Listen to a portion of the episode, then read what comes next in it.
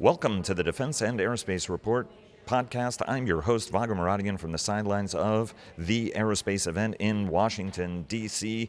Uh, our podcast is brought to you by Bell since 1935. Bell has been redefining flight. Learn more about its pioneering spirit at bellflight.com. And we have something very unique three of our hosts together here uh, at this great event that is uh, brought together by the great uh, Joanna Speed, uh, Dr. Rocket Ron Epstein of Bank of America Securities, Richard Aboulafia of the Aerodynamic Advisory advisory uh, consultancy, both of whom are part of our business roundtable, and the great JJ Gertler, who is my co host on the Air Power podcast. Gentlemen, it is such an honor and pleasure seeing you and actually doing a show live and in person. It reminds me of what we tend to do at air shows.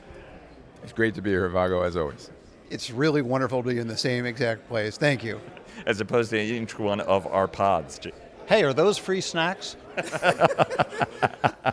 and a quick shout out to all of our sponsors. Bell sponsors our daily podcast. HII sponsors our global coverage. General Atomics Aeronautical Systems sponsors our strategy coverage. Ultra Intelligence and Communications sponsors our command and control coverage. And GE Aerospace sponsors our air and naval coverage. Guys, it's amazing uh, that we're all together here at uh, Joanna's uh, event, the aerospace event, uh, which is uh, going to be, uh, I think, an important event on the conference circuit now that it's been launched. And congratulations to both Bank of America and Aerodynamic Advisory for being part of the, the launch sponsorship team uh, for this. Uh, Ron, let me start with you. Um, you gave a great presentation uh, following Dr. Evelyn Farkas of the McCain Institute, talking about the sort of global strategic environment for defense and how it's changing and the factors that are driving it. We just saw um, you know, uh, Hamas attack Israel, making even more complicated. And Richard, I'm going to ask you about that in terms of, you know, because your role here is talking about Ukraine uh, lessons, and then JJU on, on budget. Give us the sense on how actually the entire defense equation is changing. And I want, you know, and then I've got a follow up question on what the Hamas action does for markets long term. But give us your sense on actually the entirely different defense changing uh, equation over the last couple of years. Yeah, I think a couple things you, you have to keep an eye on are the emergence of new players in the space. Um, you've got companies like Palantir and Anduril, um, Shield AI, who are you know relatively new kids on the block that are getting you know pretty meaningful real estate. Uh, another thing I think we have to keep an eye on is, you know, is, is Pax Americana over or not, and, and, and what's that mean for defense spending? Um, I think ultimately, if we're going to be supporting uh, allies and two theaters, that's going to require an, an, increase in defense spending. That's what we're projecting in, in our work. You know, we're looking at defense spending to be something like inflation plus call it maybe three percent over the next couple of years. It might have to even be a little bit higher than that to get where we need to go. So I, I, I think unless you know the, the, the position of the U.S. in the world changes, we're going to have to see increased investment in defense, both in the productive capacity of the industry and in actual stuff. Um, the follow-up question I have is: Everybody is looking at what uh, the uh, Israel's war on Hamas uh, is going to do for defense markets. There are some who see a surge. There are some who don't. It certainly complicates the production problem. We're trying to satisfy Ukrainian needs. The Israelis shipped a lot of equipment at our request to Ukraine, and now they need some of that equipment back. And ultimately, you've got what you've got, right? I mean, we're not increasing production. Give us your sense on what this new war does for defense sentiment and then how is it we address the production problem? Because now there are two allies who need stuff right now. Yeah, so that production problem can only be addressed by increased investment. There's there's no other way around that, and that's not just investment in you know, you know bricks and mortar. That's investment in people to to support that. Um, you know, post COVID and the post COVID environment, as everybody knows, the industry and the supply chain, both in aerospace and defense, has been um, uh, plagued by uh, a lack of senior talent because of retirements that happened. Uh, so both on a, a capital front, um, bricks and mortar, and on a personnel front, investments have to be have to be made. Um, JJ, let me take you to the uh, budget picture. Even though you're a mild mannered co host of the Air Power podcast, uh, you were also an analyst with the Teal Group and you spent decades uh, on the Hill. How do you look at this budgetary environment, right? borrowing costs are going up. There's a lot of focus on the debt. There are, you know, the speaker's race is going to be determined over the next couple of years. It could be Kevin McCarthy again, uh, for all we know. So we'll deal with that on the Washington Roundtable. But give us your sense on what the budgetary dynamics of this look like, because Ron is right. The only way around this is to spend money. And not just spend money on the bricks and mortar, but the people who, in the great retirement, got out of this business uh, in part because, you know, how many munitions plants did we have? You know, it, we, we, we don't have enough people at shipyards, we don't have enough people at Silicon Valley, we don't have enough people anywhere. We were even talking about pilot shortages, right? Pay them more money is your uh, model, Richard give us your sense on where we are and where we're going to be going financially. Well, where we are is that you've brought up a lot of long term issues that need long term solutions, and we're operating in a budget environment that is solely reactive to exogenous shocks. You know, the budget for the U.S. is not moving on Capitol Hill. Def- I'm supposed to talk about the 2024 defense budget at this conference, and there isn't one. So you're going to see a dance routine for about 20 minutes. But by the way, having seen your moves, I think it's entertaining the crowd. Thank you. There's always something to mock. But we have the Ukraine situation where Congress is supportive of additional aid to Ukraine, but that's coming as a supplemental. It's not going to go through the main defense budget, at least the way it's structured right now. Now we are likely to have a similar supplemental for Israel response. Whether the two of those become competitive with each other or are melded together into a single bill, we don't know yet. But it's only on urgent need items like that that Congress right now, particularly the House, is able to move on defense issues. So solving a pilot crisis that is years out, at least as far as Congress sees it, doesn't really rise to the level of their attention. Um, as a longtime budget watcher, though, right, it's becoming a Republican litmus test almost to be anti Ukraine aid. Not for the majority of the caucus, but certainly for Jim Jordan, right, who's one of the speaker candidates, is backed by former President Trump and is saying that, you know, Ukraine aid, Americans first. How does the Israel dynamic, right? There is going to be, have to be an Israel supplemental at some point in this, I would imagine, right? Or, or, you know, the president can certainly do drawdown authority depending on how much drawdown we've got left. From your standpoint, how does this change the budget dynamic? Because there are some who are concerned. You know, Israel is an important ally. We have to be with them. We have to support them in this, including especially in the long term, right? I mean, just bombing Hamas is not going to do this to get to the next level. How do you sense this changes the budgetary dynamic? Well, for one thing, that's liable to be a ground up movement. It's not necessarily going to be leadership or even the president saying we need a supplemental. You're just as liable to see lots of members of Congress who want to support Israel say we need a supplemental for these purposes and have it come that way.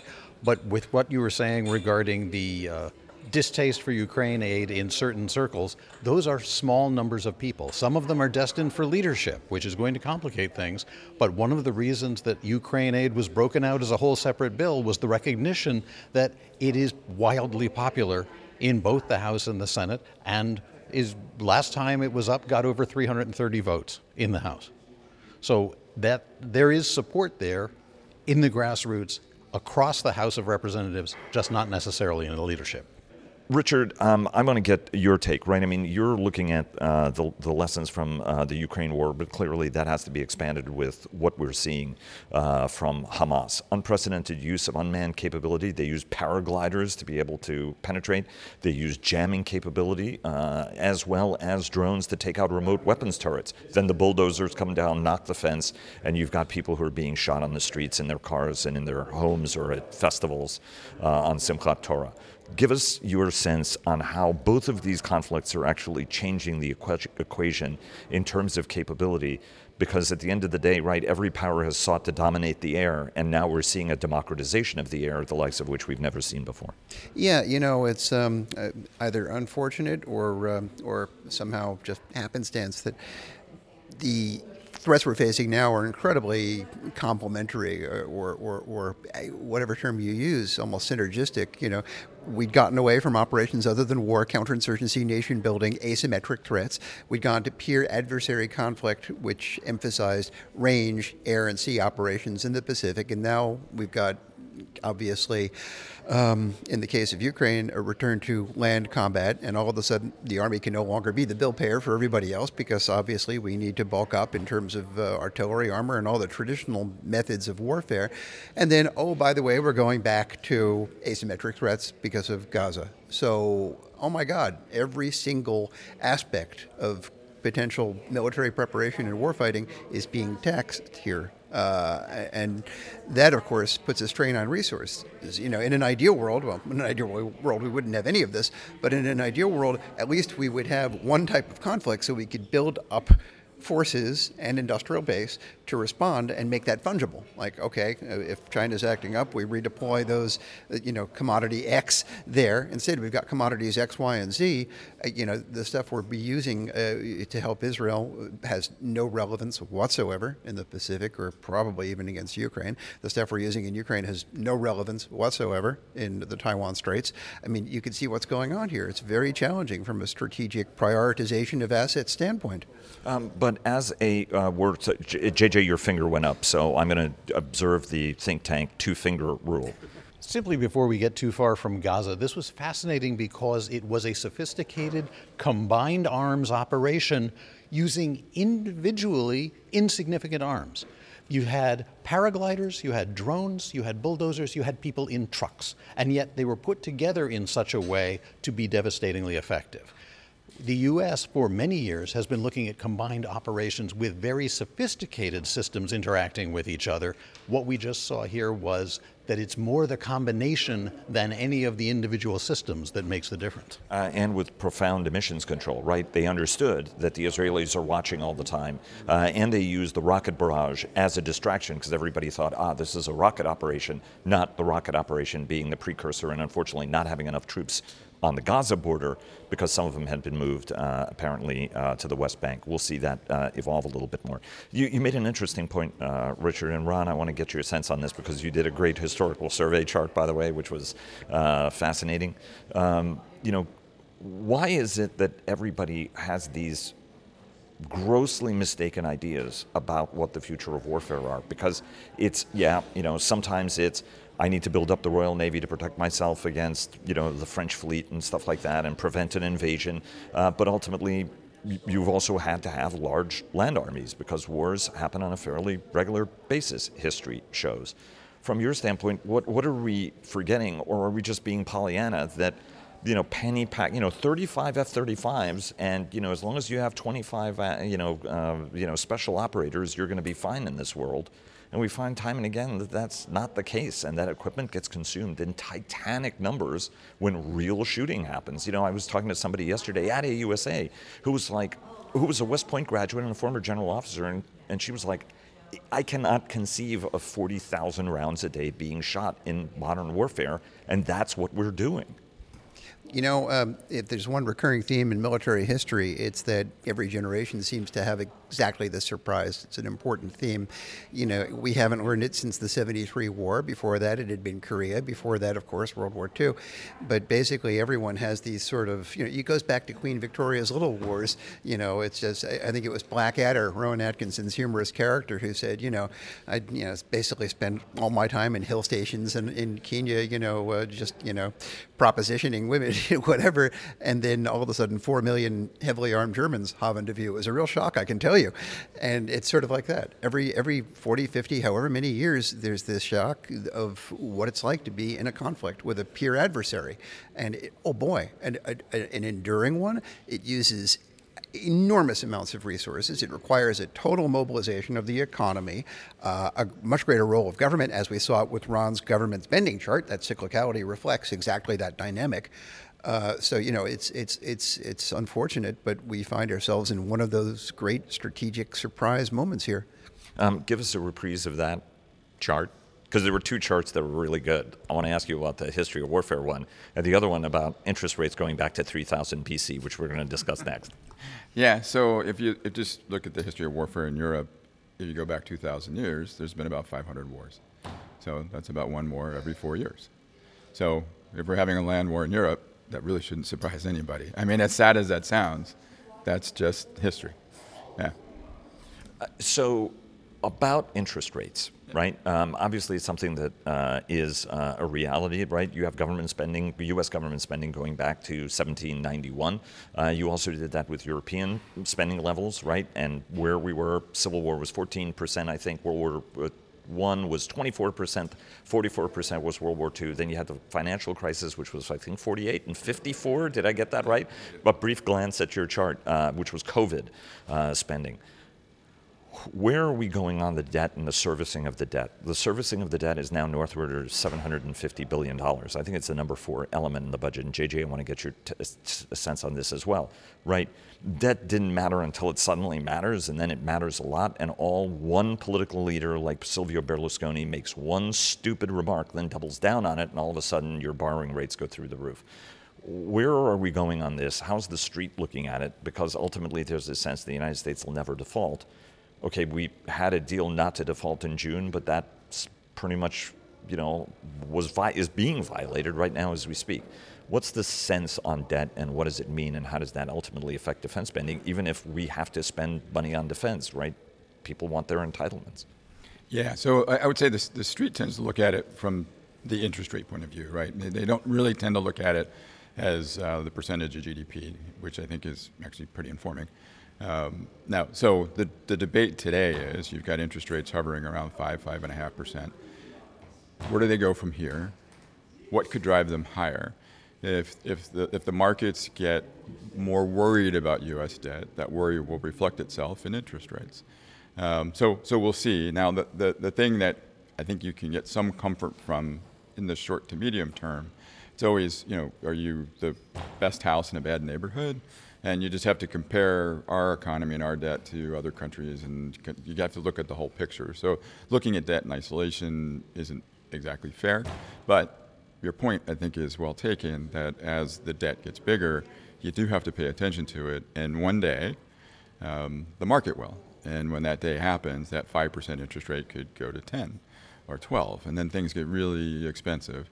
Uh, my observation, and, and maybe JJ can correct me on this, is that necessity is usually the mother of, of invention. And if we get to a, a, situation where the markets really start worrying about U.S. debt, that would probably make Congress take action, although maybe I'm thinking about it wrong. JJ? We've seen Congress come right up to the edge on defaulting on all of their obligations. So I'm not as confident as Ron is that the right thing will happen at the right time, but we have a national debt that right now is the same size as the defense budget. That's never happened before, and we don't even know what a world like that looks like. The annual service on that debt is significant. It's going to compete with other programs, and it's going to compete with other programs more and more. And as, as we've seen in Congress, there is a declining uh, unanimity about the importance of defense. Debt payment will become a rival for maintaining a national defense, and that's something that not only every American, but certainly every one of the companies and businesses that Ron interacts with, that Richard advises, that listen to this podcast, is going to have to be conscious of. Uh, Pax Americana is hinging on it. Richard? Yeah, I mean, like Ron, I really like long-term trend lines, and uh, the good news is that uh, there's absolutely no correlation between defense spending and any econometric driver whatsoever in history. The bad news is this time things might be different. You know, never say it's you know, it's different this time, but it might be different this time because of the political dimension. You've never had such factionalism and such, frankly, uh, people who really are into this whole, you know, America firstism again. I thought we'd vanquished that back in the late 1930s, but apparently not. Um, and because of that, they're effectively using the argument. Uh, there's no structural reason that you can't spend more. Absolutely not in times of national emergency. Absolutely. All those spikes you saw in Ron's chart, those reflected a prioritization of responding to a really grim set of circumstances. There's no reason we couldn't do it again. The only problem, however, is that people are going to use this as an argument to get their agenda across. And frankly, sometimes that agenda might be in favor of other autocrats out there in the world. And that means not funding Ukraine or, you know, conceivably even not funding Israel. Um, I want to ask about uh, globalization a little bit on this and whether or not you guys know of any work. I mean, we talk about this regularly on the Washington Roundtable, not so much on the Air Power podcast, and it doesn't really float up that often in the uh, daily uh, coverage, although I tr- do try to raise this issue. But how are we making you know, Dr. Thomas Barnett in his new book, America's New Map, is saying that we created one of the most important global growth engines in history, which was the globalized free trade system. Uh, Bretton Woods and everything that came after World War II, the global rules based order. And now we've somehow, everybody is turning on that global rules based order. There's more, right? One of your big concerns is controlled planned economies. Industrial strategy is good having industrial strategy masquerading as protectionism is very bad. Ultimately, it's the last refuge of the scoundrel. Ultimately, is anybody doing any good work on what the negative national implications economically is going to be for doing this? The last time we propped up the auto industry, it ended really badly for the auto industry. The reason the American auto industry is competitive is it's had, you know, Ford and General Motors and Chrysler have to compete against Toyota, and they do, and now everybody's the better for it. We have cars that actually, like, almost never fail over long periods of time. Touch stainless steel. I mean, you know, why don't you start us off on that, Ron? Like, like, what does that mean right now? And is there any good work on what the financial impact of this is going to be? So, um, not that I know of, but that doesn't mean it doesn't exist, right? I mean, it's it's not a, a subject that I've focused on intensely, but I think your your point is well taken. Um, if, if you remove competition, as uncomfortable as that competition may be, it's generally never a good thing. If you think about it just on a very personal level, we're all driven by by our competitors to do better. Um, so if you remove a competitor and you have just sort of this support that call it industry tenure, right? Um, I, I, can't see ultimately in the long run how that is good for the industry involved. And the automotive industry, I think, is a great example. The greatest compliment to the international order the United States shaped and was mentioned in a speech earlier today at this conference, is that China now wants to take control of that international order and run it for its benefit. They looked at it, they said, hey, this is a good thing. This can really work. The only problem is it's favoring the United States. We want the same deal, but we want to be in charge. Richard? Well, uh, I could spend a moment being, you know, violently in line with my colleagues, but uh, I, look, we're all we all are in complete agreement. The only thing I would add uh, is that ultimately any kind of well-funded, very well-funded industrial policy, uh, coupled with protectionism, reduces economic efficiency and most of all consumes productive resources, taking it away from other things to spend money on that would be frankly better for the world, like protecting democracies and, and everything like that. The, the sad truth is that this is the first time uh, and I'll credit uh, Dr. Mohamed El-Erian for this thesis. This is the first time in uh, well over half a century where the defining condition of the world economy is not inadequate demand, but inadequate supply. And ultimately, that problem is exacerbated by industrial policy. It's speaking, oh, go ahead, JJ. And possibly exacerbated even further if you have a global economic order that is run by countries that do not have free markets. Yeah, I just uh, the comment that I was going to say. If you have you know major players in that equation that aren't kind of quote unquote playing by the rules, it complicates things, and you can see how some of the protectionism would arise because ultimately you don't want your industry secrets or whatever to be hijacked by any of the players. So for that global system to ultimately work, everybody kind of has to play sort of by the same rules, not exactly the same rules, but you know closely by the same rules. And and then I think it's just a matter of patience because patience because ultimately the player who's not playing by the same rules, I do think ultimately will lose, but over what time frame? And that time frame could be decades. Um, I want to ask a quick uh, environmental uh, as well as ESG uh, question, right? I mean, climatologically, we're seeing it was the hottest September, right? It's only going to get worse from here, pretty much, as everybody is acknowledging that it just gets worse from here, right? New York City is not only subsiding in places, but actually the water levels are rising. So it's a perfect storm, and we saw during Sandy, right, with devastating implications for uh, New York. The recent flooding was also unprecedented, uh, that we saw very damaging to the city, and that's going to go on everywhere, uh, right, around the world. Are we, A, planning for that because it's going to be a budget item at the same time, right? I mean, what's more existential, sending weapons and you know support you know to Ukraine and Israel and supporting our allies and partners and preparing for a fight from China, or holy crap, New York City is underwater, or parts of Florida, Miami are regularly underwater, Richmond is underwater, California is flame. You know, ultimately, Richard, start us off on like, okay, what impact does this all have, and then tie that to the ESG model, right? I mean, Wall Street has tried to tried to do a nice thing, but is actually not making any money for anybody ultimately, is actually hampering it. And I want your Airbus example here in a minute, in a run. But anyway, give us this sense on both of these dynamics. Well, you know, it's hard to be optimistic about this, and of course, the tragedy of the commons is very much at work. And uh, it, might be individual horrors that play out because of uh, climate change and whatever else, but there'll be enough, shall we say, market distortions, such as uh, government insurance, whatever, that smooth over some of that. Uh, and of course, a, a, lot of the pain is going to be focused on the global south that tends to have a little less political power.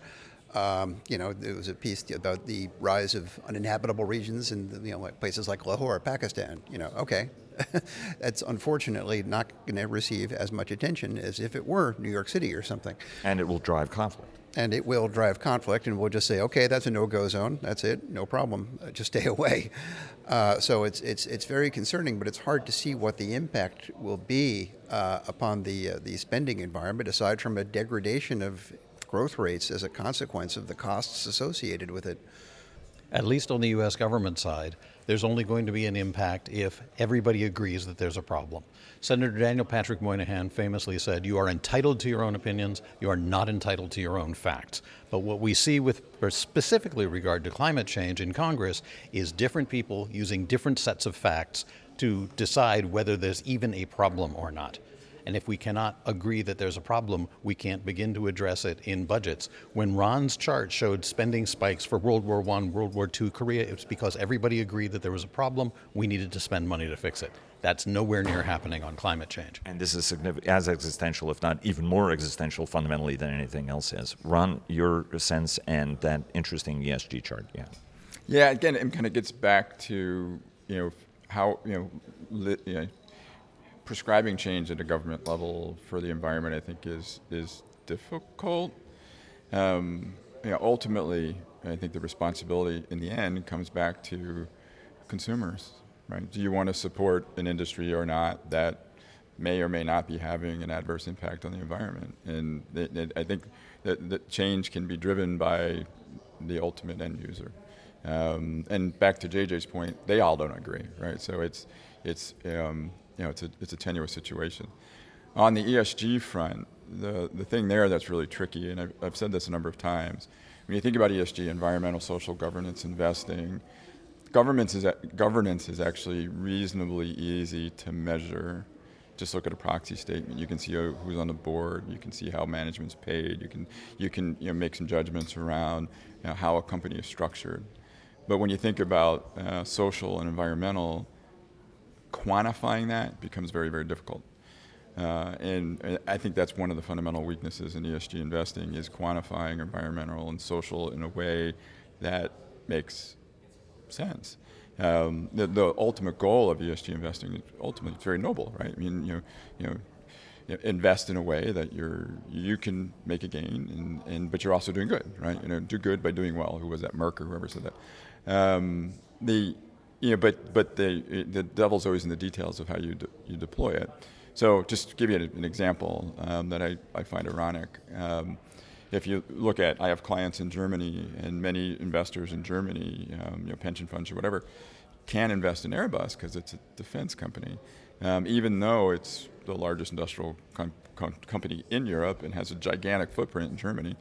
Um, and I, have just always found that just, you know, just somehow counterproductive. Another example, um, Germany is you know is buying F-35s, but German investors can't invest in Lockheed. So you have you know a national security policy that's not in line with a public investment policy. Uh, it's uh, absolutely fascinating. We're uh, a panel is about to break out. Thirty seconds. Some of your takeaways from AUSA after two days there. Yeah, so, so, you know, I always like to wander around and see who's there in the presence, and just just like um, the Air Force Association show, I, I, think it was all about building stuff. Um, there was a lot of things on display, uh, a lot of land system stuff on display, and then finally the presence of the new players.